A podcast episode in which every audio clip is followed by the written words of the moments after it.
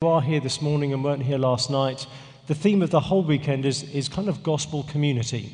Um, how, how does the gospel itself create community and what kind of community does it create? And so last night we were thinking a little bit about friendship and how the Bible conceives of friendship as being a richer, more vital category um, of community than we tend to think of it today. Uh, we were then thinking about church being a blended family. Uh, in Mark 10, how Jesus promises us fathers and mothers and brothers and sisters and, and sons and daughters in Him. So even if we may have left some forms of intimacy behind in order to be followers of Jesus, Jesus is saying if all of us are doing our jobs properly as church, no one should feel like they've been given a bad deal. Uh, part of what we're doing as church is giving people an experience of community that, that outdoes anything they would have had had they remained outside of Christ. Does that make sense? Which is a, that's a tall order, right? But it's an amazing vision of, of what we can be for one another. Uh, this morning, I want us to think a little bit about how, how singleness fits into all of this. Um, by implication, singleness and marriage, because the more we think about one, the more we find ourselves thinking implications about the other. Um, uh, that, that book I wrote, Seven Myths About Singleness, I wrote because there are lots of common misconceptions about singleness. And the thing I've realized is we, we don't have misconceptions about singleness without also having implications, uh, wrong implications of marriage. We don't get singleness wrong without also getting marriage wrong. So, although I'm going to be talking a bit about singleness in this first session, by implication, I'm, I'm, I'm actually saying things about marriage too. Does that make sense? Good. Your nodding heads encourage me. That's, that's good to know. So, I want to think about singleness and some of the, again, some of the default ways we tend to think about singleness um, that don't line up with how the Bible does. When I, when I first started really looking at what the scripture says about singleness, I was surprised at how positive it is. Because I think in our culture we tend to have a negative view of singleness. So here's, here's what I want us to, to think about. Um, the first thing for us to see is that all of us need to understand what the Bible says about singleness. It's easy when there's teaching on singleness for people to think, oh, that's good, the singles need to hear the teaching on singleness. Actually, the whole church needs to hear what the Bible says about singleness. Um, passages in the Bible that discuss singleness are given for the whole church to understand. Just as when I get to a bit of the Bible that addresses husbands and wives, I don't tune out. I'm thinking, no, this is still part of God's word that I need to understand. I need to know what God is saying to my married friends. So, too, for those of us who are married, we still need to understand what the Bible says about singleness. Um, all of us have a stake in how one another is doing. As a single man, I have a stake in the marriages in my church being healthy. If those marriages aren't healthy, that's going to affect me. My married friends have a stake in their single friends flourishing in the church. And the reason for that is because the church is a body. We're not just an assembly of individual Christians who, who come and hear the same sermon and participate in the same kind of worship experience Sunday by Sunday. We are knitted together, we are bound together and connected through our faith in Jesus. Just as our faith in Jesus unites us to Him, so too it unites us to one another. We, we have a stake in one another now. You can't actually completely separate us. So Paul says in, in Romans 12, uh, verse 4, he says, For as in one body we have many members, and members do not all have the same function, so we, though many, are one body in Christ and individually members of one another. So that the church I am a member of is not simply the, the registered institution, the 501c3. It is the people who are members of that church. I am members of them. I'm a member of them. I belong to them. I belong to the other people in my church. and they belong to me. We have a sort of shared stake in one another. Um, let me give you a really gross example um, of, of, what I'm talking about. Um, I was uh, walking around at home the other day and barefoot was walking out of my bedroom, um, was pulling the door closed behind me, mistimed the removal of my foot from the doorway with the closing of the door and discovered that little gap between the bottom of the door and the floor is perfectly, perfectly calibrated so that the bottom of the door just shears off a significant amount of your toenail if you, if you don't get this right. If you need to throw up, you're very welcome to. So, and it was early morning, I just wasn't quite awake enough yet, and this happened, and all of a sudden, I'm feeling a certain amount of pain, as you would, as you would well imagine. So, what happened? Um, my toe hurt, and the rest of my body was affected. Other parts of the body started to get involved, so my hand immediately reached down to grab my toe. My other leg decided this, this would be a useful moment to start hopping. Uh, my voice joined in. I, I reached a, a register I didn't know I could reach. And my eyes may have watered a little bit, I'm not going to lie. So, in other words, it wasn't just my toe that hurt, I hurt. And so it is with, with us as, as Christians, as, as members of the same church. When, when one part hurts, we all suffer. When one of us isn't doing well, that affects all of us. So, for those of us who are non married, we, we have a stake in our single friends doing well. If, if church is a hard place for our single friends, that means it's, going to be, it's not going to be a healthy church for, for all of us.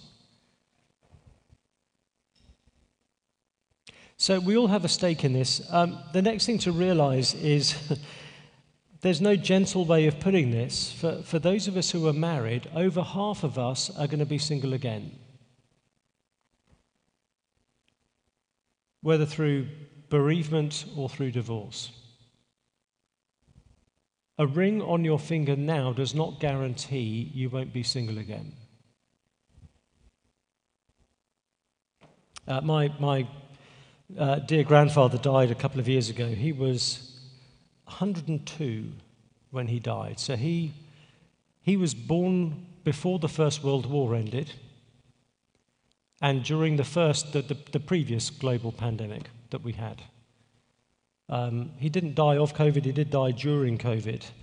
And I remember going to the 50th wedding anniversary party of, of him and my grandmother. They were married for, for a little over 50 years. That's, that's a crazy long time. But he was, by the time he died, he had been single for the same length of time he had been married. Maybe even slightly longer. So even someone who is married for over 50 years can still be spending another 50 years of his life as a single person. I think my math adds up on that. Obviously, he was single before he was married as well as after. You get what I mean? So, this, this is relevant to every single one of us. So, if, if uh, there are married friends of, of yours who are not here this morning, you might want to point them to, the, to these talks so that they can understand these things. So it's relevant to all of us. Secondly, singleness is not too hard.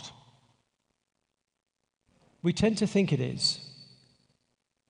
Uh, we tend to think of, of singleness as being intrinsically a bad thing you have to try and make the best, the best out of. Uh, culturally, we, we tend to think in the Western world that a life without sex is, is at best laughable and at worst, really quite bad for you.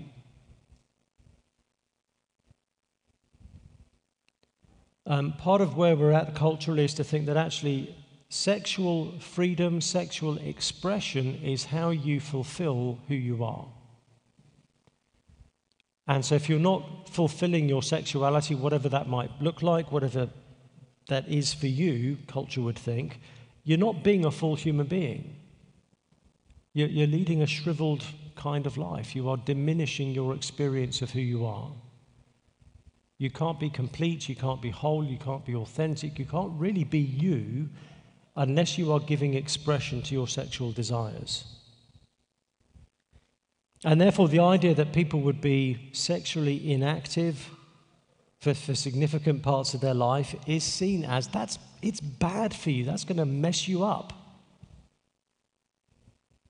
And therefore, we, we absorb more of that way of thinking than we tend to realize. And it's easy for us to think singleness is, is a kind of, it's something that you are, you are doomed to have to experience for the long term. So let's think about that because I want to point to two counter examples. One is Jesus, one is, one is Paul. Um, let's think about Jesus himself. Jesus did not marry. Jesus was not romantically involved. Jesus didn't have sex. And therefore, we can't say that any one of those things is essential for being a full human being without implying Jesus wasn't a full human being. Jesus was the most complete person who ever lived. He was the most fully human person who ever lived. Now, I was talking to, to someone about this a, a while ago, and they said, Well, we're never told Jesus didn't have sex, so you can't say Jesus didn't have sex. And I'm thinking, well, that, that's an interesting approach. So anything the Bible doesn't say Jesus didn't do, we can morally justify. Okay, the gospel never says that Jesus didn't punch a horse in the face, so I get to punch horses in the face now. Is that, is that how this works? No, we know what Jesus taught. We know that Jesus taught that sex outside of marriage is a sin. We know that Jesus taught marriage is between a man and a woman. Those are two crazily countercultural things for Jesus to have said, but he said them. And we know that in Jesus was no sin. So we do know that Jesus lived by what he taught. That Jesus was single, to, to use the sort of other terminology, Jesus was, was chaste, Jesus was celibate for his entire earthly ministry. And if we imply that that is a lesser way to live, we come dangerously close to denying the full humanity of Jesus. And the Apostle John calls that Antichrist. So the very life of Jesus itself helps us to understand that, that actually singleness is not dehumanizing. Um, there's a, a, British journalist called uh, Mariella Frostrup. She's been around forever. Uh, she's a journalist, she's a broadcaster. Uh, she's single. She, she said a while ago, she was saying singleness is, is fantastic. She said, You have solvency, you have great sex, and a guilt free life. So, that category of singleness our culture can affirm because you have sexual freedom. But, but when we Christians are talking about singleness, we mean something more than that. Because we know that being unmarried means that we're, we are not going to be sexually active. Uh, we're not to sexualize any relationship outside of marriage. So, the very life of Jesus shows us that that can't be bad because Jesus did it and his life was, was complete. But the second counterexample is, is what the Apostle Paul says. And if you want to turn with me to 1 Corinthians chapter 7, this is the longest kind of extended part of the Bible where there's, there's teaching on, on singleness and, and marriage. It's a, a great passage to, to get to know. There's still bits of this passage I haven't fully got my head around. Uh, it's one of those kinds of texts. But there's lots of great things here that can help us to, to understand singleness.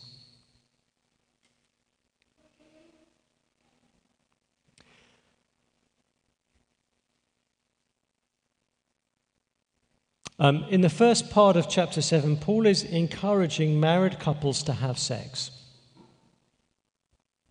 That is not normally the image of, of what the Bible teaches that, that many of our friends might have, but Paul is saying, actually, you should be giving yourselves to one another in marriage. So, a, an amazing verse is, is chapter 7, verse 4. Paul says, the wife, does not have, the, the wife does not have authority over her own body, but the husband does. Now, here's what's amazing about this verse. In the, the, the Roman Greek culture to which Paul was writing, that was assumed. The wife is the property of the husband. So when Paul says the wife does not have authority over her own body, but the husband does, everyone would be going, Amen, Paul. I'm, I'm liking this bit of Christianity. But Paul immediately then says, likewise, the husband does not have authority over his own body, but the wife does. That was extraordinary. No one ever said that before. So, do, verse 5 do not deprive one another, except perhaps by agreement for a limited time, that you may devote yourselves to prayer, but then come together again so that Satan may not tempt you because of your lack of self control. Okay, this is a big deal. Having sex in marriage is a big deal. But I want you to notice the husband, the wife do not have authority over their own body, the husband does. And therefore, sex is about self giving, it's not about taking. Paul doesn't say you have authority over your wife's body. He says your wife has authority over your body, so therefore the onus is on you to give your body to your wife. It's about giving, not taking. Um, I only mention that because when we say that sex out of marriage is sinful, that doesn't mean that every sexual act that happens in marriage isn't sinful. Uh, sex within marriage that is coerced is sinful. It's about self giving, it's not about taking. Well, Paul goes on and he says in verse 6 Now, as a concession, not a command, I say this I wish that all were as I myself am. Paul was single. But each has his own gift from God, one of one kind and one of another. And then he starts talking to the unmarried and, and, to the widows, and then verse 10 to the married. Paul is talking about both marriage and singleness being gifts. Each has his own gift from God, one of one kind and one of another.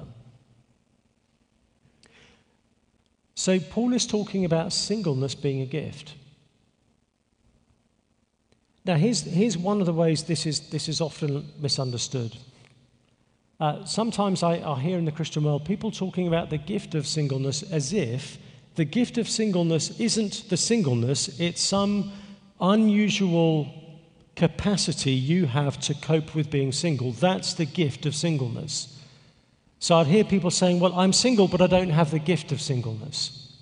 In other words, I'm single, but I, I, don't, I don't like it, I'm not good at it, I hate it, I don't want it, so I don't have the gift of it, so I shouldn't be single. And it's as if the gift of singleness is, is some kind of superpower to cope with being single. So here's a few, reasons, a few reasons why I just don't think that can be what the passage means. The first thing is it denies that singleness is itself good. If you need some special superpower just to get through it, singleness isn't a good thing. And yet, Paul is about to show us some of the, the unique ways in which singleness can be a spiritual advantage. Secondly, it, it can encourage us to be, to be bitter and, and to resent God's providence in our lives. Because if we are long term single and spend all of that time thinking, I don't have the gift of singleness, we're thinking, God, God's got this wrong. God's forcing me into a situation He hasn't equipped me to cope with. I have seen Christians getting into unbiblical relationships because they've said, Well, I don't have the gift of singleness, so this is God's fault. Because the only alternative I have to, to being single is to be in a biblically prohibited relationship, either with a non Christian or with someone of the same sex. So it's God's fault that I'm sinning. Uh, next, what is to stop someone who is married and married and thinking, realizing, okay, this is, this is kind of hard work. What is to stop that person going, well, I, I am married, I, but I don't think I have the gift of marriage? So I'll just ditch, I'll just ditch my spouse and kids. This isn't, this isn't what I signed up for.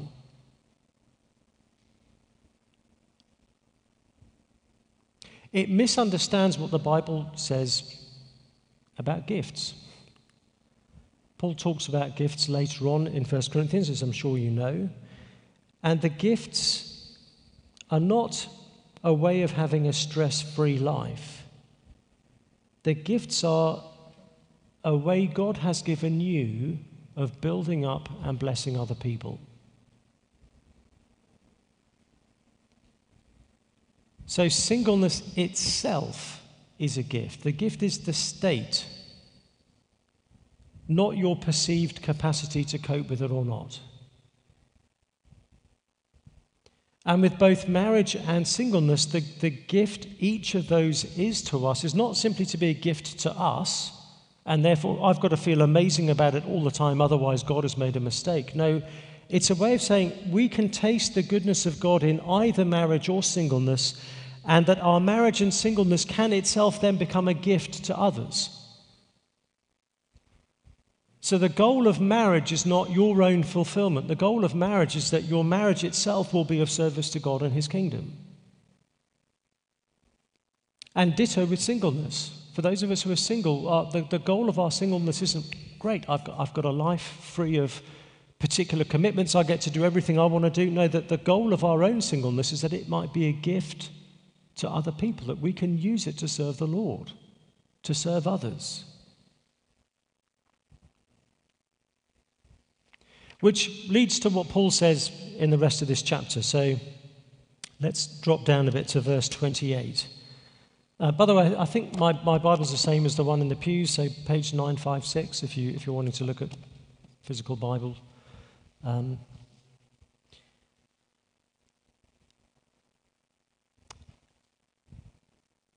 let me read from verse 25. Now, concerning the betrothed, I have no command from the Lord, but I give my judgment as one who by the Lord's mercy is trustworthy. I think that in view of the present distress, it is good for a person to remain as he is. Are you bound to a wife? Do not seek to be free. Are you free from a wife? Do not seek a wife. But if you do marry, you have not sinned. And if a betrothed woman marries, she has not sinned.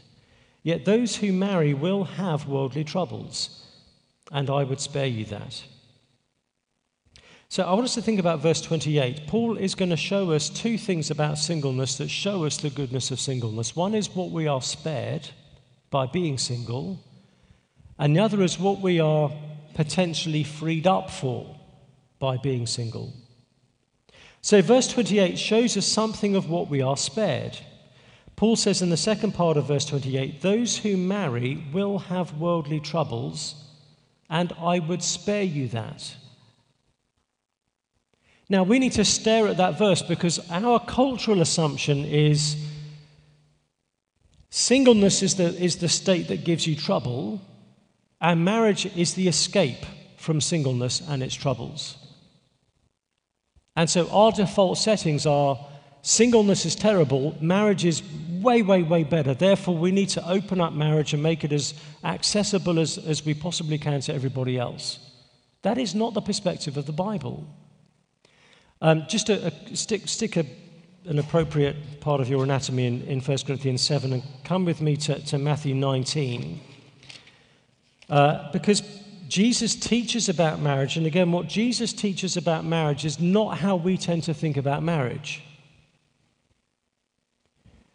In Matthew 19, verse 3, the Pharisees are around, this is page 824 they ask Jesus, Is it lawful to divorce one's wife at any cause? That was a live issue. Lots of people were fighting about that very question at the time of Jesus. Is it lawful to divorce one's wife at any cause? Jesus answered, Have you not read that he who created them from the beginning made them male and female and said, Therefore, a man shall leave his father and his mother and hold fast to his wife, and the two shall become one flesh. So they are no longer two, but one flesh. What therefore God has joined together, let not man separate. So there we see Jesus teaching that marriage is between a man and a woman because God has created us male and female. Verse 4 Have you not read that he who created them from the beginning made them male and female? Jesus is referring back to Genesis 1. And notice Jesus doesn't, doesn't he doesn't just say, in the beginning, the Creator made them male and female. He says, from the beginning. In other words, at the creation and ever since, God has been making us male and female. So we can't look at Genesis 1 and go, well, that was just then, and we don't have those clean categories of male and female anymore. No, Jesus is saying from the beginning, God has been making us male and female, and because of that, we have marriage. Because we are sexually different, we have marriage. Marriage is predicated on us being made male and female. Doesn't mean that because we're male and female, we must be married. Jesus wasn't. But it does mean we can only get married because we've been made male and female. Well, he continues to, to talk a little bit about what it means for what God has joined together for man not to separate. And here's the thing I want us to notice. Verse 10 as Jesus has unpacked that commitment of marriage, that one fleshness, let no one separate thing with marriage, the response of the disciples in verse 10 is to say, if such is the case of a man and his wife, it's better not to marry.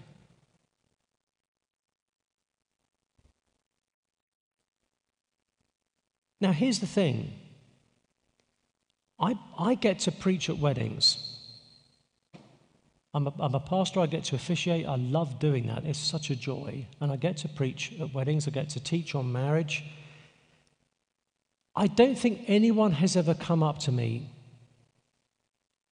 after I've preached on marriage and has said to me, Do you know, if that's what marriage is, it's probably better not to marry. You ever had that, Garrett? So here's the uncomfortable question for me Am I teaching marriage the way Jesus is? Because when Jesus teaches marriage, the first response of the disciples is to go, Whoa, that, that sounds a bit serious. That sounds a bit like commitment maybe it's better not to marry. Interestingly, when, when they say that, Jesus doesn't respond by saying, Yeah, you're right. Maybe, maybe live together for a bit first, try before you buy, that kind of thing. No, the moment they question getting married, Jesus in verse 12 starts talking about eunuchs, people who were celibate, often for some unpleasant biological reasons. So the only godly alternative to, to male female marriage is to be single and sexually inactive. But the point I want us to note is the same thing that Paul is referencing in, in 1 Corinthians 7, which is we tend to think singleness is, is too burdensome and therefore we need to make it easier to tip people into marriage. But at the time of the New Testament, people were thinking actually, marriage is the hard one. So back to, to 1 Corinthians 7, Paul is saying, Those who marry will have worldly troubles, and I would spare you that. There are going to be some worldly troubles you are spared by being single. Paul is not being down on marriage here. Elsewhere in the New Testament, Paul says some of the most beautiful and lofty things about marriage that anyone has ever said. But he also knows that marriage is between two sinners in a fallen and broken world. So, as well as the joys of marriage, and there will be many joys of marriage, there will also be some worldly troubles.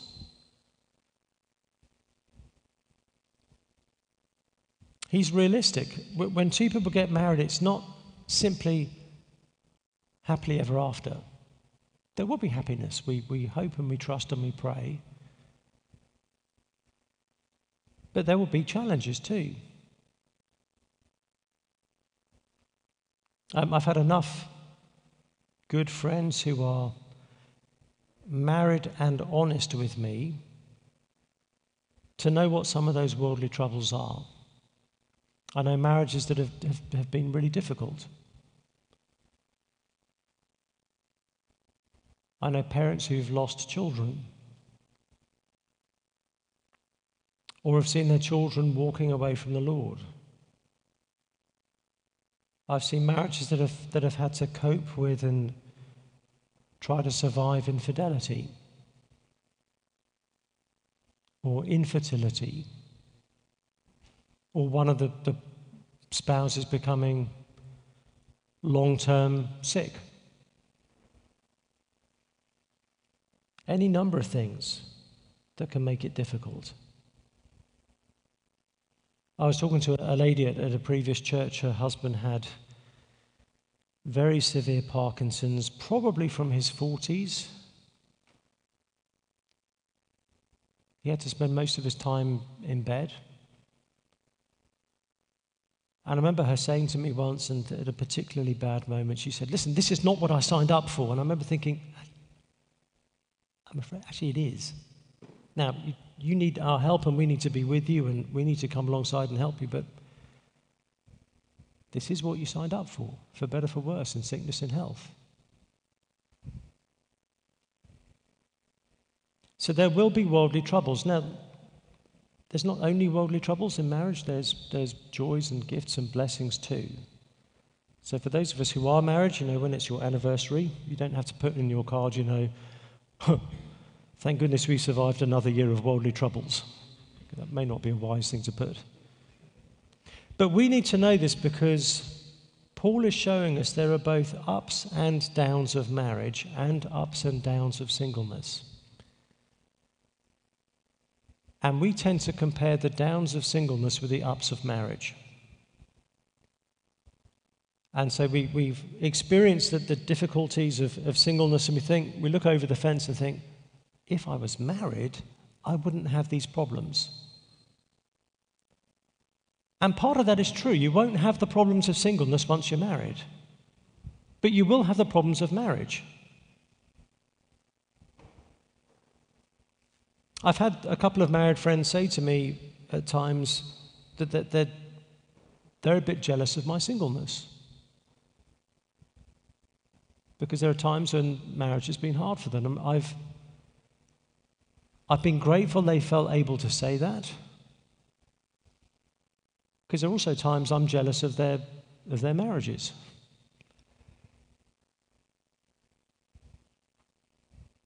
Uh, it's, it's easy to compare what's going on on the outside of someone else's life with what's going on on the inside of our own and to think, stuff looks way better for them. But in, in the fallen world that we live in, none of us gets an easy deal.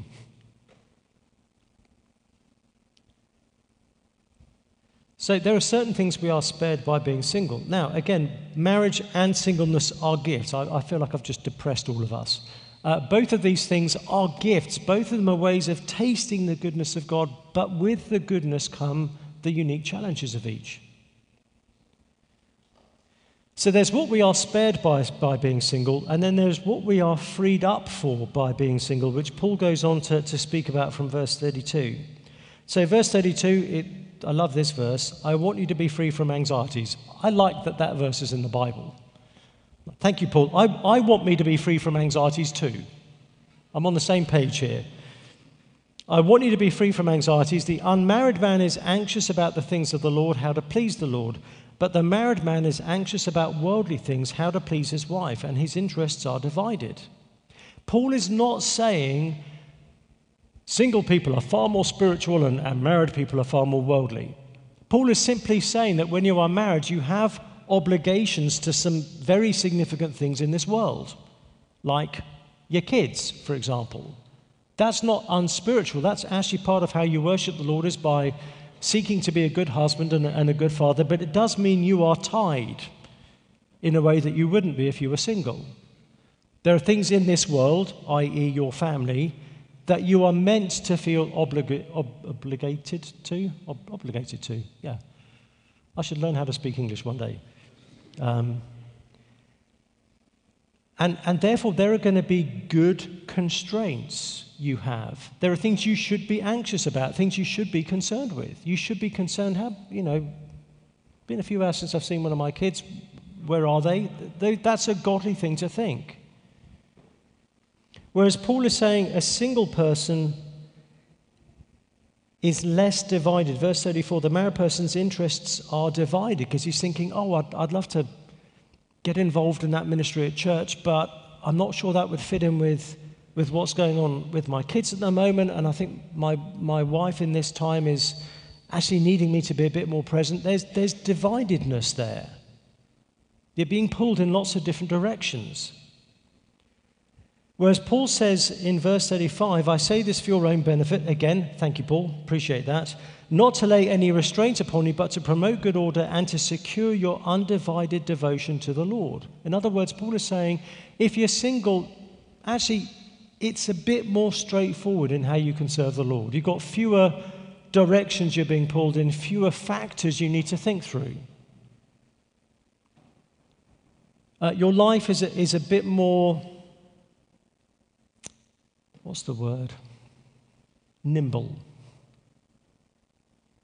Okay, I've, I've seen some of my married friends with, with young kids, I've seen what needs to happen for them to leave the house. And it's like them, them trying to just get out of the front door, that is like an all day event.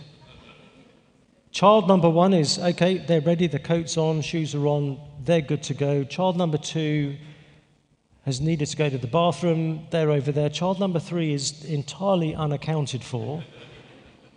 Child number two comes out of the bathroom. Child number one decides they need the bathroom. Child number three appears in a Batman costume and not remotely ready for, for outdoors. And this can take months.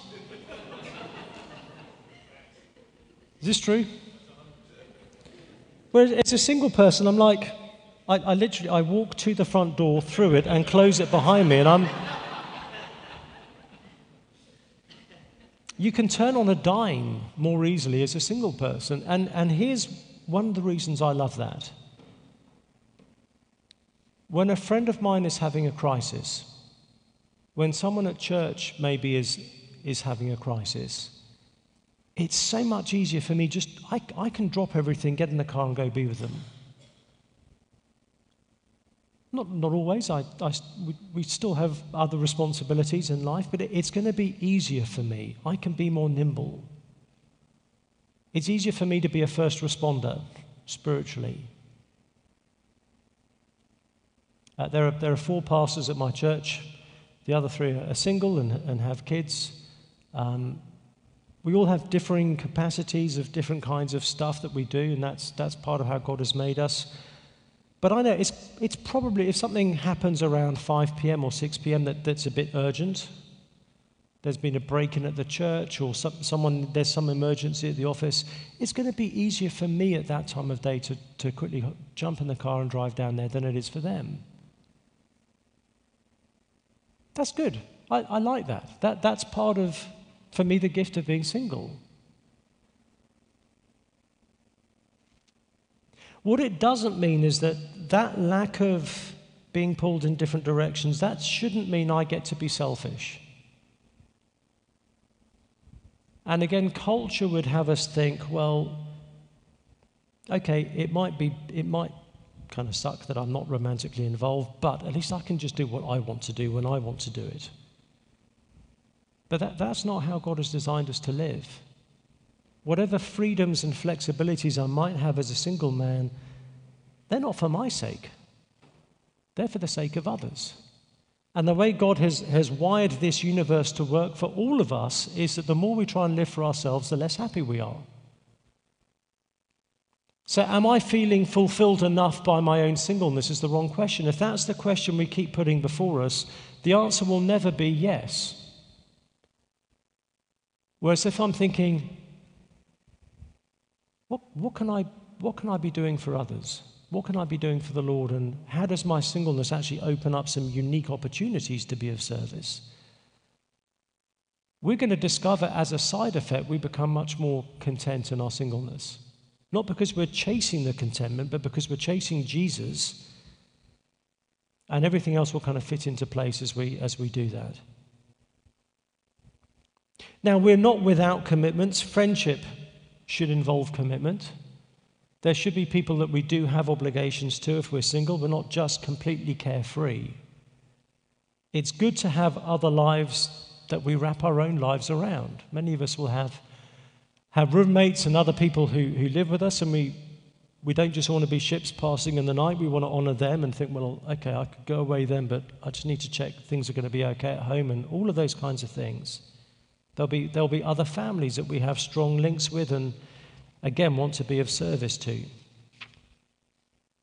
But Paul is trying to show us the goodness of singleness here.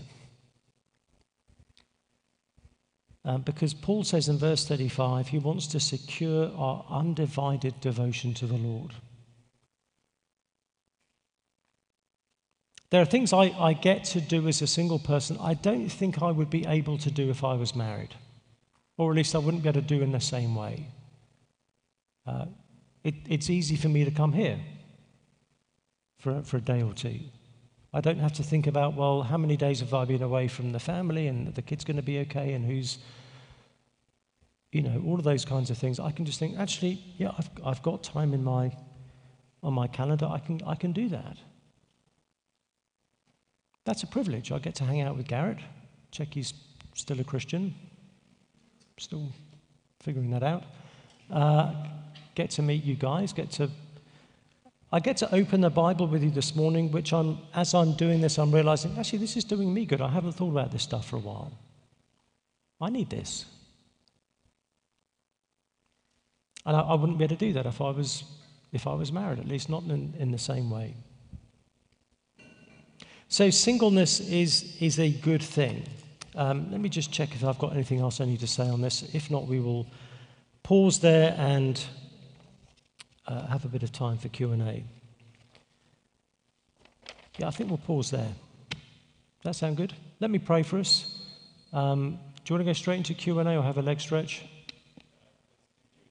Okay, let me just quickly pray for us. Father, help us to see all of reality in the light of what the Bible says, uh, not in the light of how we might feel about it or of what culture around us might happen to say. Help us to see singleness in the light of what the Bible says as well. Help us to receive every word that you give us with thanksgiving and to see the goodness of what you're saying. Help us to think healthily and biblically about singleness. For those who, who are single, Father, help us to be to receive it as a good gift from you, a gift that we can use for you and for others. For those of us who are married, help us to receive that as a good gift and, and to use it for you and for others. Help us to honor each other. Help the singles to encourage and support those who are married. Help those who are married to encourage and support those who are single. And we pray in Jesus' name. Amen. Whether single or married, wherever we are, some really important stuff there. Um, I love, you know, you said that Christians don't just belong to a church, we belong to one another as the church. It just changes the entire kind of way you think about what yeah. it means to be a, a church family. Um, how do you help? Like, that's a great tweet. How do, how do, you, how do we get that into the, the culture of a church? Um, what are the sorts of things that, if, if you're trying to, to create a culture in a church where, yes, we think like that, mm-hmm. and we, we, you know, I mean, obviously we want to meditate on Jesus. Everybody's, you know, he's central, and as we mm-hmm. see him, we become like him, and that's going to be the mindset of giving ourselves for one another. What are other practical things we can do to help keep that kind of mindset before us and growing. Um, and then tied to that, our church here at Delray and churches in this area are uniquely transient. Mm-hmm. So one of the things that's hard as a pastor is to keep mindsets going because there's there feel like there's seasons where like I think we're getting it. Here we go, and then everybody moves off, and then there's all these new people, and half the people still get it, and then they're frustrated with the people who don't get it, and then the new yeah. people are like, why is it like that? And then it's just it's kind of a difficult yeah. challenge to cultivate that. Yeah, no, good, good questions. Um, I think on the, on the first thing, one of the ways we can try and better understand this is the Bible speaks of, of our faith in both individual terms to each one, and so on, our own individual walk with the Lord, and also our collective life together. Um, being Westerners right now, we're going to be far more focused on the individual things than we are on the communal things because we're in a very individualistic cult- culture, and that's the primary lens through which we see life is I am the primary unit of reality. Um, so we need to we need to be more attentive to the, the scriptures that actually talk about our life together as the people of God. I mean, just a, just a practical thing. Most of the commands written in the, in the New Testament are written to us plural, not to each of us individually. We're to do these things together. There's all the one another's of the New Testament. Once we kind of don't gloss over them, but actually lean into them and think, okay, what, I've got to encourage one another. I, I am to seek to be an encouragement to others at church. I'm to seek to look for and to, to receive encouragement from others at church. We begin to appreciate the ways in which our lives are bound up together. Um, so it, it's being more attentive to things in the Bible that we tend to skip over because we're still thinking often more than we should be in terms of my own little private relationship with, with God. And you're a kind of accessory to that. But the Bible says, no, no, no, no. I need, I need to be belonging to these other people, and they belong to me. We have obligations to each other. Um, and we're all going to flourish better that way. That's how God has designed us to grow. So in Hebrews 10, it talks about don't stop meeting together as some are in the habit of doing, but encourage one another. I love that. The opposite of not gathering together isn't gathering together, it's encouraging one another. Um, you, God, God says you need the regular input and encouragement of other believers in your life, and they need yours. Your presence makes a difference to the rest of your church family. So we, we, are, we have far more of a stake in one another than we, we tend to naturally think. So that, that's one way, is just to, to see more of this in the Bible, because it, it's, it's all over the place. Um, as in, it's everywhere in the Bible, not that the Bible is, you know what I mean. Um, and I hope the more we, we get to know one another within the people of God, we see that. We, we realize how much, oh, actually, I, you know, I really need these people. Turns out they need me too.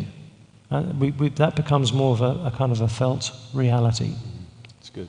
With, with the transient thing, that, that is a challenge because you're kind of having to re up this every two or three years. I used to, to serve a church in, in Oxford. We had lots of people who were connected to the, uni- the university, both college students, adults who were teaching, postgrads, all that kind of stuff. And it meant there was, you know, pretty much every year we would lose a third of the congregation and gain a new third of the congregation. Basically, so. Yeah. And you, you, for those who are there in the long term, you don't just want to be going around the same three year cycle of teaching because they're like, okay, I've heard this four times now. But you do need to re up certain things about this is, this is who we are, this is what it means to be church together. Mm-hmm. And to, to try to do that in a way that isn't just repeating everything those who've already heard it have heard, but to think, okay, there are lots of different ways the Bible shows us this reality. It, it's a multifaceted reality, so let's, let's find fresh ways in the, in the New Testament, especially, of seeing how connected we are to one another. Yeah, that's good. Just making a note. Um, uh, if you know you have questions, go ahead and put your hands up. We're going to get some, get it mics to you. I have one more. We, we live in a day where there's a lot of talk about uh, self care, which shows up in kind of every, every arena of, of life. And how, how do we think about the posture of sacrifice, giving, giving, giving?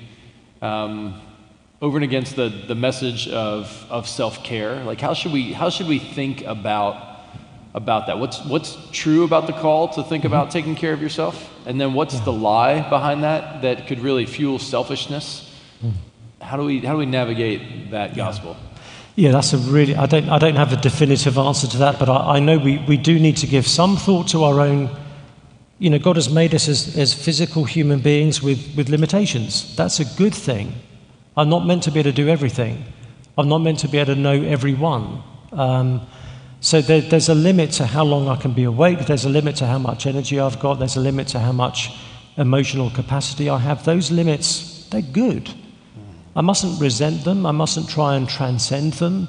I need to, to receive them and realize, you know, one of the Puritans wrote a prayer that every time we lie down to sleep, it would picture to us the fact that one day we're going to lie down in death. I think that's a bit more, but actually, that's, that's a really good perspective to have. We are, we're quite frail. We are so unlike our God. He is so powerful. He can do all things we can't. It's why day, a day off is healthy because it reminds us get the, the, the universe can survive without me having my hand in, in the workplace uh, for a day a week. Um, so to know our limitations, to embrace them is healthy. Some of us have an overinflated view of our own importance and how much we're needed. Mm-hmm. Um, and other of us, others of us tend to lean too much the other way and think, well, I've got to so care for myself that I'm never actually being sacrificial. Um, Paul talks about being about feeling poured out and kind of wrung dry in service of others. There's a sense in which that's a good way to feel. We should be giving of ourselves. Should, there should be a cruciformity to our, our Christian life. We're saying no to self. We're dying to self for the sake of others. And we need to sleep and have a day off and things like that. But we, we've got to hold both of those things together. So it helps to know ourselves and to know which of those we're most likely to, to neglect, which side of the horse we're likely to fall off. Um, but if we, if we honor both of those things, we're more likely to be serving God effectively for longer. Because if, we, if we don't honor our limitations, we will burn out, crash and burn earlier than we needed to. Um, and if we're just thinking of what do I need right now, we're actually we're not going to be as happy as if we're giving ourselves away in sacrificial love to others. Yeah, I, I agree. And this is where I think the highlighting the need for a community of people who really know you to help you think through that um, is is important. I know I have people in my life who help me evaluate how I'm using time, energy, effort. Because I'm, I'm going to be more prone toward the burnout. You know, I'd rather burn out than rust out.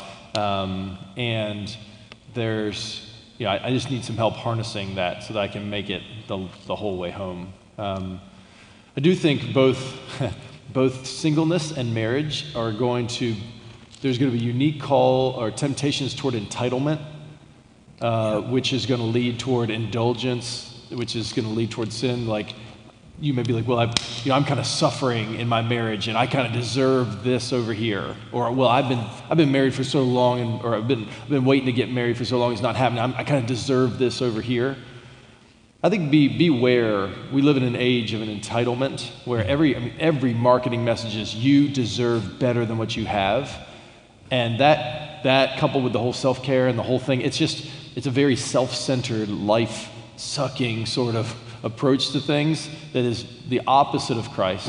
And at the same time, we need to steward things well. So this is where having people around you who, who love you but are not impressed with you and love you enough to say honest things and that you welcome that and say, help me evaluate how I'm using time, how I'm using money, how I'm using energy, what my relationships look like. Help me see what I'm not seeing. That, I just want you to know, that's normal Christianity. That's healthy Christianity. We need that sort of stuff. You can't do it by yourself because you can't see yourself well. In the same way that, like, there have been times where I've come in and have something in the back of my head. People are like, you know, you got this thing or your collar's up. I can't see part of me. I need other people to do that. So please, we need one another. All right, let's take some questions. Give us again your name and then uh, your question, please. Hello. Oh, yeah, good morning. Thank you, Pastor, um, for the good word. I'm sitting here going, wow, I love being single. Um, but, but at the same time, oh, I said my name. It's Alice. Alice. Sorry. You're good, Alice. Morning. Um, but also at the same time, I think as a woman, um, there's a fear that if I appear, you know, too independent or too content in singleness, um, that that kind of closes me off to the possibility of being pursued. And I hmm. think I've had other friends struggle with similar thoughts. So, could you speak to the unique um, cultural pressures on single women, if you've counseled anyone through that, and then also more generally, could you speak to the difference in the unique struggles uh, between single men versus single women? Thank you. Yeah, man, that's, that's a great question. Um, to, to some extent, no, because I'm a single guy. I've not experienced singleness as a, as a single woman. You Melissa, I'm going to ask you to maybe make a comment too in a second, if you don't mind. Or you and Kim can figure out which one of you are going to say something. That'll be good. That's not me assuming you're not going to have an answer. Oh, no, I'm- I'm glad this is the- the We're going to pull some wisdom on this one. Yeah, you yeah, know, yeah. we're, yeah. Anyway. You, that's a gr- I've not the, the first question you asked about how can you can you lean into the singleness without sort of so embracing it that people think not to pursue you. I've never thought of that before, so I'd, I'd be interested to hear what other sisters have to say on that. And I would hope, I'd hope a Christian guy would actually think that that is exactly the kind of woman I should be pursuing. Someone who's being that all in for Jesus, that she's actually taking her singleness and, and pressing it into service for the Lord, should make you more pursued than less pursued. Um, Because if, if a guy has got his head screwed on the right way, that, that should be something he's, he's looking for someone who actually is, is independent and all in and, and focusing on the Lord, rather than someone who's effectively saying, hey, I, I need you to come and sort me out, or whatever it is. That makes sense? Yeah, and I think there is there's something attractive about um, whether it be a sister or a brother um, who is, is focused on the Lord. And like, yes, I'd, I'd love to be married if that's what the Lord has, but that's not what is going on right now. And I want to I want to use time, energy, effort on on Christ. So I think a contentedness in I'm I'm not desperate, as it were, in a way that's you know always kind of like clawing for attention and whatever. There's a there's a there's an attractiveness to listen. This is hard. I'd like to be I'd like to be married, but but right now I'm going to seek the Lord. I'm going to use whatever time, energy, effort that I have to uh, to make Him known. I think that's that's that is an attractive quality. Yeah. Um, so I don't think you should be be afraid of that. I think you you follow the Lord with a full heart, and I think the Lord will yeah He'll open and close doors in, in appropriate ways. That would Go- be my initial. thought. Guys, Christian men should find godliness sexy. Tweet that. So, I don't think I made that up. I'm sure I heard that from someone else, but I like, I like that way of thinking. Melissa, you want to drop some wisdom on any of this? No, I just think that was so good and would amen what was said. And Alice, love your question. I think that was super thoughtful.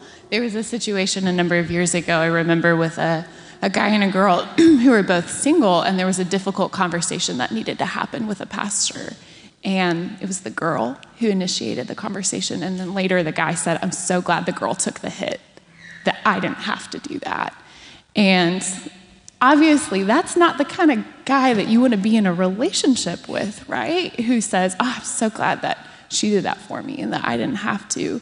So I do think that if you are walking with the Lord and pursuing Him and firm and encouraged in your convictions, that that will naturally draw a certain type of man who's going to say, I'm thankful for that and I want to run with her in that. So it might be a lonelier place, but it's it's worth it. And then let us as the church help you. And if you are chasing after the Lord in those ways, we can, you know, some of us married people have other webs of relationships and other people that we know. And if marriage is something that you desire, let us let us help you in that.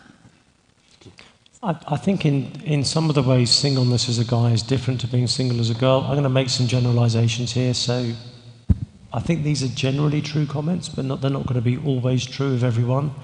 Um, women tend to be better relationally at men. Women, I think, tend to tend to get to emotionally open friendships more quickly than men do, and often with more individuals than men tend to as well. From that point of view, it might be easier for a woman to find relational intimacy as a single woman than it might be for the man to find the same kind of emotional intimacy as a single man. The flip side is that as, as a woman, you've, you've got the, the sort of the biological clicking talk cliche thing of, you know, thinking, well, there's, there's a window of opportunity here for me to be a parent, which is not the same thing as for a man. So it can sometimes seem easier for men because you know, if it, it might be easier for a man to marry and become a dad later in life than it might be for a woman to do the same thing. So it's it, one of the ways we, we love each other as brothers and sisters is, is doing all we can to understand the particularities of what each of us is going through and to think, okay, well, that's, that's a different, different set of opportunities and challenges to me, and to, to make sure we're, we're understanding each other enough to know how to serve each other and encourage each other and, and bless each other. Does that help a little bit? Thank you. All right. Other questions? I see some some more. And then where's Nick? Oh, you got Nick. Hi, I'm Casey. Can you wave at me? I don't know where. Oh, there you are. Thank you. Yeah.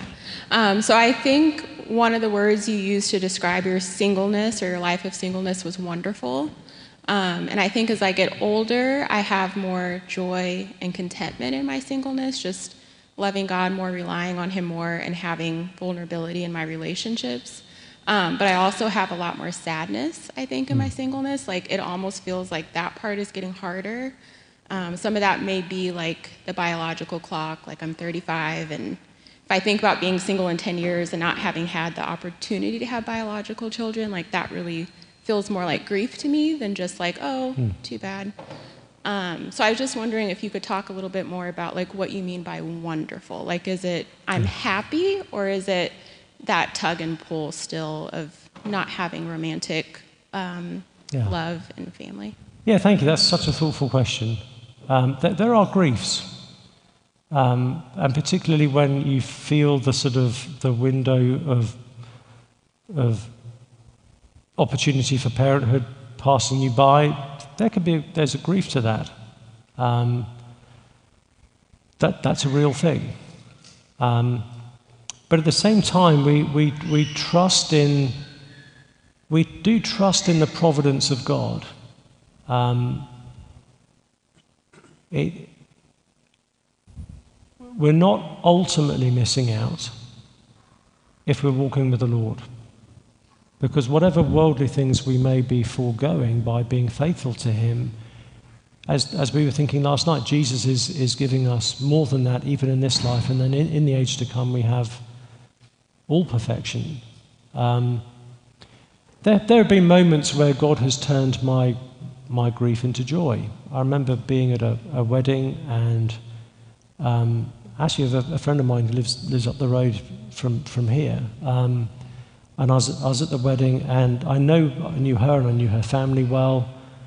And her dad, who has got no dancing skills at all, without her knowing, had learned to dance so that he could do a daddy daughter dance at the reception and, and just have a, a final dance with his daughter. And that was, I was super kind of touched by that, but then- part of, me, part of my heart kind of yearned a bit, and I thought, man, I'm, I'm not going to get to do that for someone. And there was, there was a moment of, of grief in that. And then a couple of weeks later, as it happened, I was, I was starting a sermon series on, on Titus. I was preaching just the first little paragraph of Titus and got to verse 4 where Paul says to Titus, My true child in a common faith. And I'd set myself just those four verses to preach on. So I, I had what Paul says about himself to preach on and what Paul says about Titus to preach on. I thought I need to, I need to get about five or ten minutes worth of sermon out of to Titus, my true child. So I, like, what does the Greek mean and all, all that kind of stuff. And, and Paul is not saying, hey, kiddo. Paul is literally saying, my legitimate begotten. I thought that's interesting. And where does, does Paul say that anywhere else? And started to realize Paul did a lot of begetting. There's, there's Timothy. He actually said he be, begot the whole church in Corinth. and I realized as I was preparing that, I was thinking, I've had more experience of fatherhood than I had thought I had. And in fact, after I preached that, that message on, on Titus, I had some young, young guys actually wrote to me and said, You have been a, a spiritual father figure to us. Um, this is bizarre to me, but, but hugely touching. I regularly now on Father's Day have people send me messages saying, You've, you've been such a, a spiritual encouragement to me. And it's made me realize okay, I, I thought I was foregoing being a parent. And I'm not saying that what I'm experiencing as, a, as an older Christian brother is everything a dad gets to experience, but I've realized actually I'm getting more opportunity to be a father than I had imagined. I'm not getting nothing here. I, I can be a spiritual parent to, to some of the younger guys in the church, and that has been such a sweet, unexpected blessing. And it's been one of the ways where what I thought I was missing out on, Jesus has given me his own version of, um, and I've been able to enjoy. Um, does that make sense?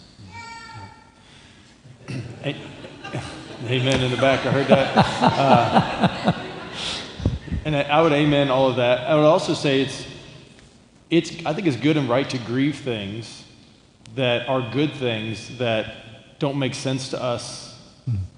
that, that the Lord hasn't given, right? I mean, the, whether it be you really wish you were married and you're, you're not, and that's grievous to you, it's, it's okay to, not just okay, it's right and good. And the Lord invites you to bring that to Him, to bring your sorrows to Him. Cast your anxieties upon me, knowing that you, He cares for you. Blessed be the Lord who daily bears our burdens. Like it's, He wants, He welcomes us. Come to me, all you are weary and heavy laden, and I will give you rest. So bring it to Him. He wants to hear from you in that. And I also say don't give up hope. You know, we talk about windows of opportunity and statistically and all that kind of stuff, but the, same, the Lord can do all kinds of crazy stuff. Yeah. You know, you just never know. And to be honest with you, I got married quite a bit later than I, I would have preferred. Um, and, you know, there's a verse in Joel about the, that the Lord can res- restore the years that the swarming locust has eaten. Hmm. Meaning Israel had, and, and part of my own reason for not, stories. Anyway, I, I wasted a lot of years with a lot of stuff. And but the Lord, in His kindness, seems to have restored in, in yeah, kind of a multifolded sort of way that I never could have imagined. Um, and he may do that through marriage for somebody who really wants it. He may do it through, through other means. Um, but the Lord is only ever doing good for his children. Mm. And I think we, we just can't forget that. That's why bringing our grief to him and like, Lord, I don't like it like this, help me. We'll keep our eyes on him and we'll be reassured that he is good and he does good and he loves you. And he doesn't just love his children generally, but he loves, he loves Casey right? And He loves each of us who long for something that the Lord says, trust me. Trust me, if you knew what I knew, you would, you would, you would thank me for not yet. Um, and those are, that's, that's, part of, that's part of walking by faith and not by sight. So keep, g- grieve in appropriate ways, bring it to the Lord, and don't give up. Um, Lord, I'm ready for whatever you got. Um, and then amen to everything else that, that, that Sam said there. I'd, I'd also just add that something that really helped me was when Paul talks about contentment in, in Philippians 4, I think it is. I had been trying to find contentment in my singleness by trying to pretend there were no bad things about being single. What I realized I needed to do was to find my contentment in Jesus as a single person. And that, that, is, that has helped significantly. So when I say my, it has been wonderful being single, I think what I'm really saying is it's been wonderful walking with Jesus as a single person. That's good. I see a hand over, I see a hand there, and I see a hand here, and a hand there. So let's start, let's start there. Or no, there, we're starting there. and then we'll go to Beth. And then we'll go over here. You should never work for an auction house. Yes, just, I was sold. Hi, um, my name is uh, Hannah. Where, where are you? I'm over here. Thank you. Perfect. Yeah. Sorry, all that. I got you dizzy. Um, you mentioned uh, Jesus teaching that the only alternative to marriage is, you know, inactive sexual celibacy. So I'm just wondering, like, how do we encourage slash like, where's a good place to go scripturally to encourage um, specifically our uh, single same-sex attracted friends who might still be seeing you know, same-sex relationships as like good things, you know, desiring the wrong thing, yet still like overall desiring to follow Jesus. Yeah. So um, I just want to check I've understood the question because the, the, the, acoustics are set up for you to hear what goes through that microphone more than for me to hear what goes through that microphone. So, are you saying for those who are wanting to follow Jesus but might still be thinking maybe a same sex relationship would be a good thing? How do we, how do we help them? Uh, yeah, I'm thinking more in like a discipling context. So somebody who is a Christian who is struggling Someone who isn't a Christian is. is a Christian.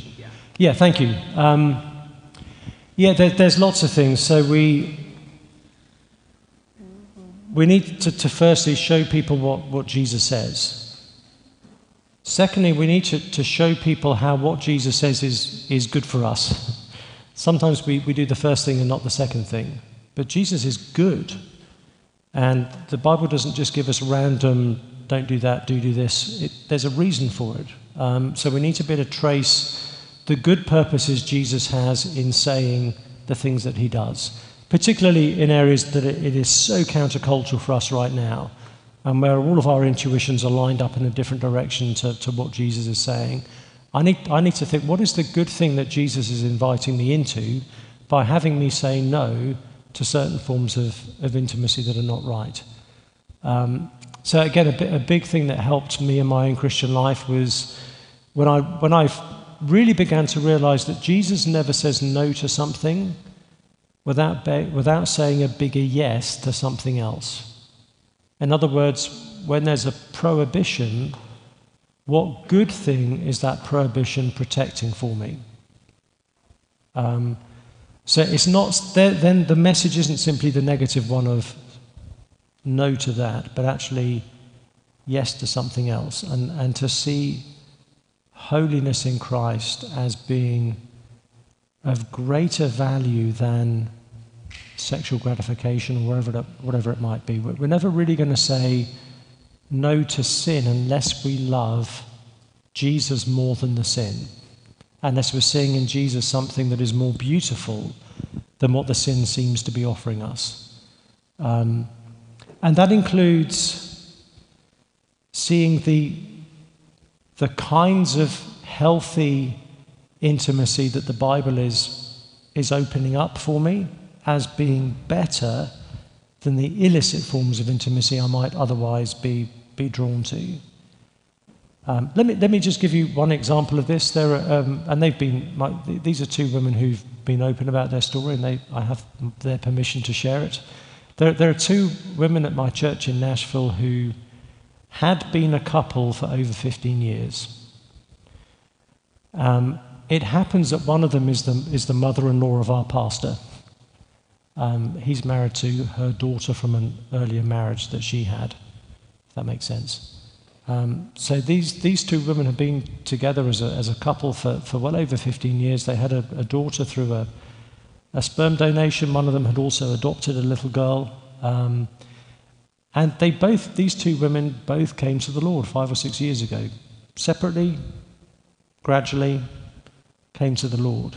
And were living in Alabama at the time and phoned up my pastor's wife and him and, and said, Hey, we, we kind of want to come back to church. We want to come back to the Lord. The only church we really know about is your church in Nashville.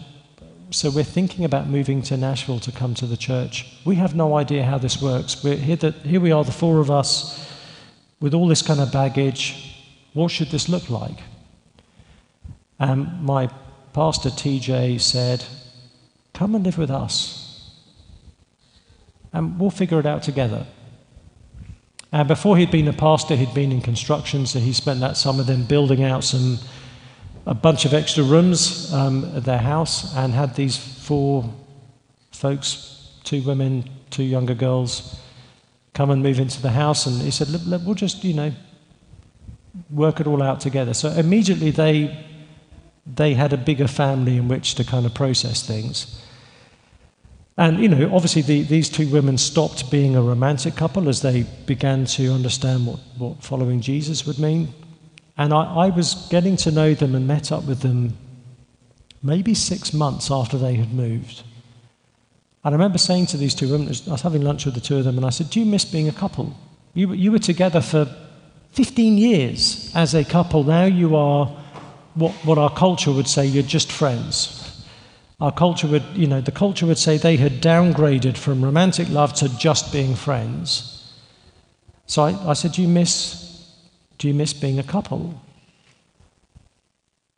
And they said, We are so much closer as sisters in Christ than we ever were as lovers.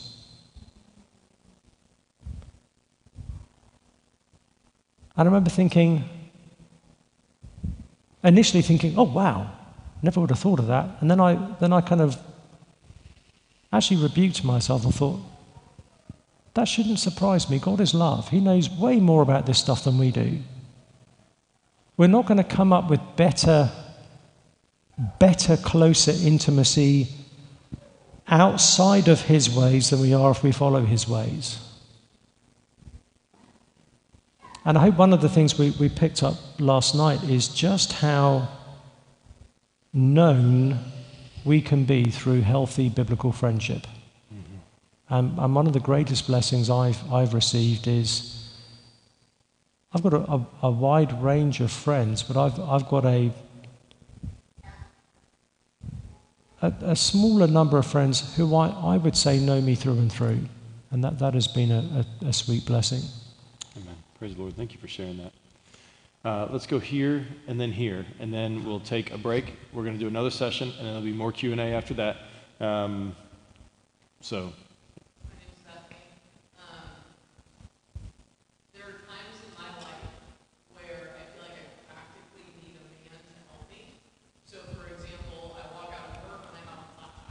Mm.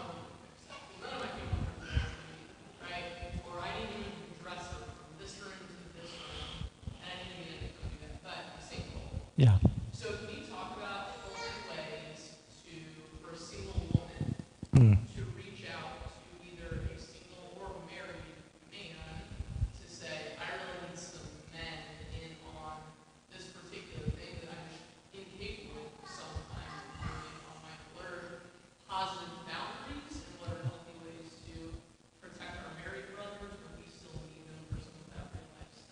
Yeah, I love that question. That's such a good question. Um, yeah, um, and that is, there's a male female aspect to that, but there's also just a none of us can do everything aspect to that.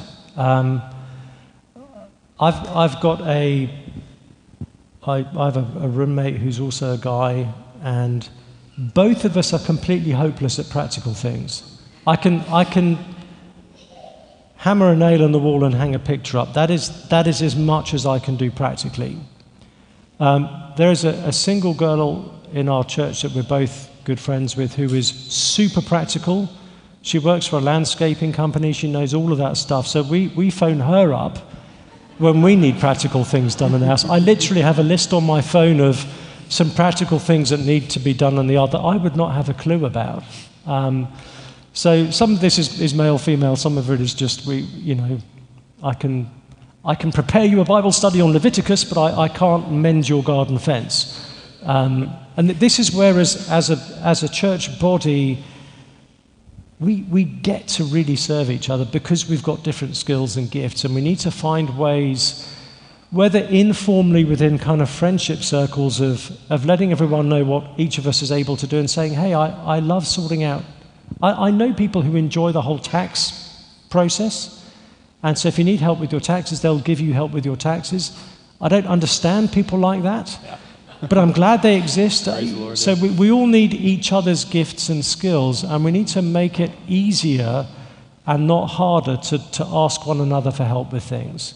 And some of that is a function of just getting to know each other as friends and, and picking up, um, you know, hey, I'm, should it ever come up, I love doing this, this, and this, and if you ever need that, I'm, I'm your guy for that. And hey, I, I, can see you have some aptitude at this. Would you be open to helping me with that at some point? All of us need each other. Um, so we need to create a culture where that's assumed. Now, part of what you're asking is not merely how do I access the skill that, that I lack, but are there appropriate ways of doing that when I'm a single girl and that might involve a, a guy coming over and just it being the two of us? Um, and, and again, I think, I think it will slightly depend on, on the people involved um, and how well you know each other. And, you know, this, this lady I'm, I'm speaking of at church, I know her well enough, she knows me well enough that if she comes around and is, is helping fix the decking in the yard, which was the most recent thing she did, um, that it doesn't feel awkward to either of us. People know we're friends, people know that we're not just friends with each other, but we have a wider group of friends that we're, we're part of. Um, and therefore, it's not weird if people see that she's doing some work in my yard because they know that's part of what she does. And most people who know me know I can't do that anyway. So it's not kind of raising any eyebrows. Um, but it, it will, you know, we want to be wise, but we, we do want to be able to be brothers and sisters together and to be able to relate to each other in, in those ways and, and be blessed by each other and, and serve each other. Anything to add?